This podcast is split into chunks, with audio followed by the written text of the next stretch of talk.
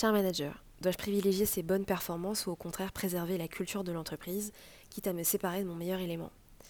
Cette question, elle me fait penser à une précédente situation que j'ai connue en entreprise, sur une équipe d'une douzaine de personnes où on avait un manager qui était vraiment super, qui était adoré par les clients, adoré par les équipes, mais qui, dès qu'il s'agissait de passer du temps en dehors de l'équipe, était incapable de montrer l'exemple.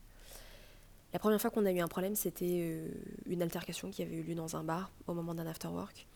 On lui a parlé tout de suite en lui expliquant que les limites avaient été dépassées et euh, il s'est excusé, il a compris la gravité de ce qu'il avait fait et surtout on n'en a plus entendu parler pendant un moment parce que je pense qu'il avait compris euh, euh, la portée du geste.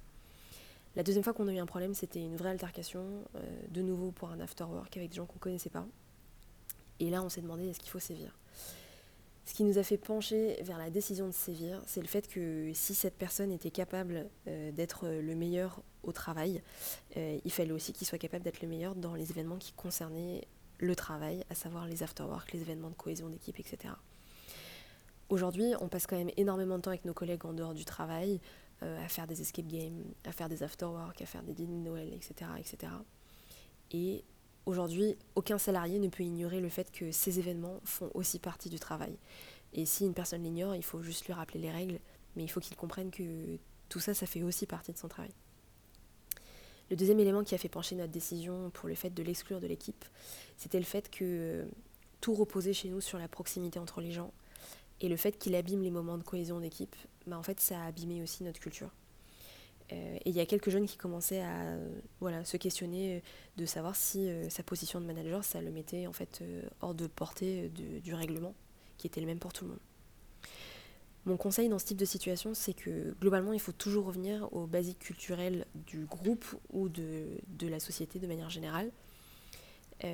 si je prends la question dans l'autre sens, la performance, est-ce que c'est vraiment un socle culturel pour une équipe? Je ne suis pas sûre. Euh, alors que la cohésion, la proximité, la méritocratie, tout ça, c'est des valeurs qui vont faire que dans les moments où ça sera très difficile pour le groupe, euh, c'est ça qui va permettre de garder tout le monde à l'intérieur du navire. Mon deuxième conseil sur cette question, c'est il ne faut pas créer les conditions d'une injustice, que ce soit pour la personne dont on parle ou pour le groupe en lui-même.